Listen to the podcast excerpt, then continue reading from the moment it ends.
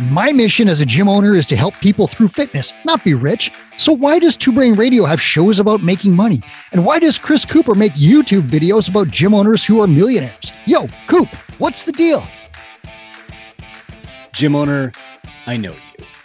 I've been a gym owner myself since 2005. I've been a personal trainer since 1996. And like you, I didn't get in this for the money. I found fitness in high school. I was a skinny nerd and uh, didn't have a ton of friends. I had a few friends though. I had given up sports for good in the ninth grade when I couldn't make the hockey teams anymore, just being too small and frankly too slow and too weak.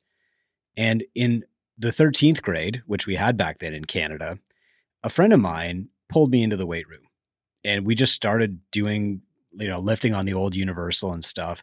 But something happened really quick. Before I gained a pound, before I gained any strength at all, I started gaining confidence. And I found that I was able to make eye contact with adults and I could have a conversation with my peers. And sometimes I could even talk to girls. And that had a profound impact on me. Now, I had already decided what I was going to do as a career. I loved the show CSI. And so I figured I was going to be some kind of pathologist or forensic technician. And so I had already chosen my, my school based on that. And when I got to school, a couple of my friends were in the chiropractic program and they were always going to classes to learn about anatomy and physiology. And I said, I can't believe this is a career for you guys. And they said, Yeah, you know, here's what to do. And so I actually changed my major as soon as I figured this out to athletic therapy, they called it back then. And I started getting minors in things like gerontology, but also in business. And so eventually I knew that I wanted to have a career helping people find the confidence that I had found through fitness. Now, everybody starts in a different spot, but I wanted to get them to this spot that I had found and I kept lifting weights through college. And eventually, I uh, became a, a, mountain biker because of a job that I had. And then I turned into a power lifter because I was tired of being skinny but fit. And then I spent years doing that. And then I turned to CrossFit, and I did CrossFit for a decade. And now I'm back as a as a cyclist and a weightlifter. And the thing is, I really still want to give this gift of fitness. And I feel so fulfilled in my ability to do that. That's why I still own a gym because I want to share this with everybody else. And I know you do too. So, why are we talking about the money? Why are we doing podcasts and YouTube videos about how to make a million dollars? You don't care about that, do you? All you want to do is make enough to keep your gym going so that you can keep changing lives through CrossFit or through yoga or through whatever your fitness practice is bungee, dance, Pilates. It doesn't matter. You just want to be able to keep doing that for the rest of your life. And I get it because I know you.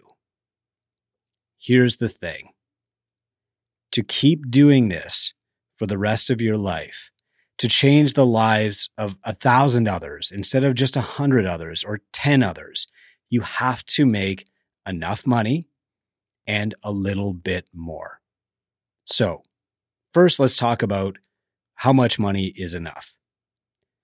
To keep you paid and keep you living the life that you want to live, you should be able to make from your gym enough money to cover all of your household bills and reach a certain level of prosperity. We refer back to the happiness index for this a lot.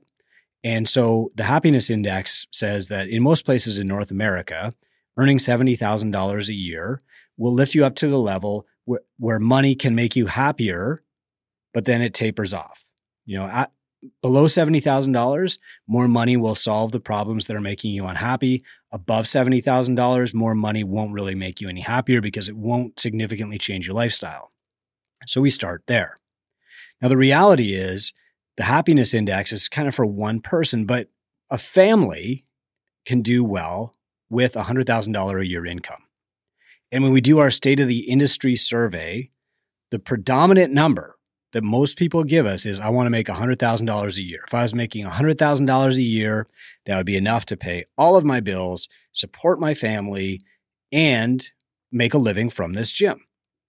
Now, as a gym owner, you should be able to do that. You know, the average salaries for a personal trainer are between twenty-seven and forty-two thousand dollars a year. That's probably not enough. But as a gym owner, you should be able to leverage your skill, expertise, team, and brand and make $100,000 per year.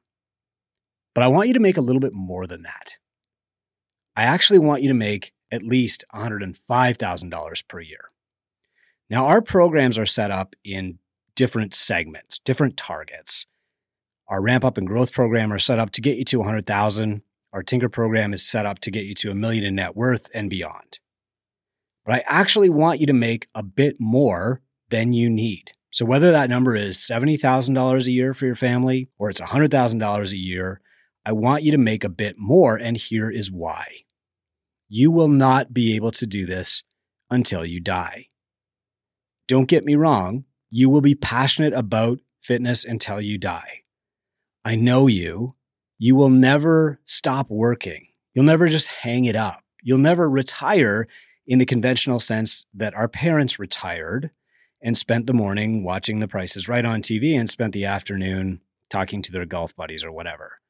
That's not for you. You're not going to do that. You will never lose your passion for coaching. You will always be doing something to help other people get healthy and fit. I know it because I am you. However, someday you will not work a 60 hour week. Someday you will not get up at 4 a.m.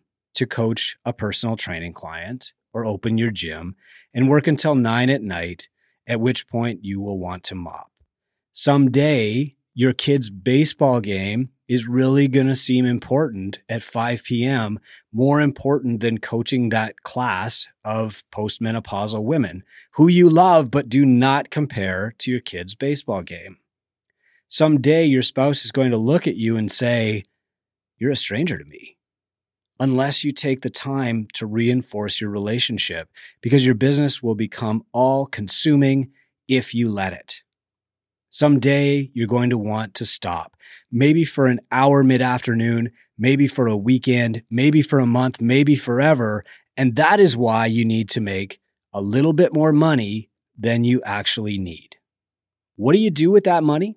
I'm actually writing a book about that right now called Millionaire Gym Owner. And in the book, I talk about something called the cascade effect.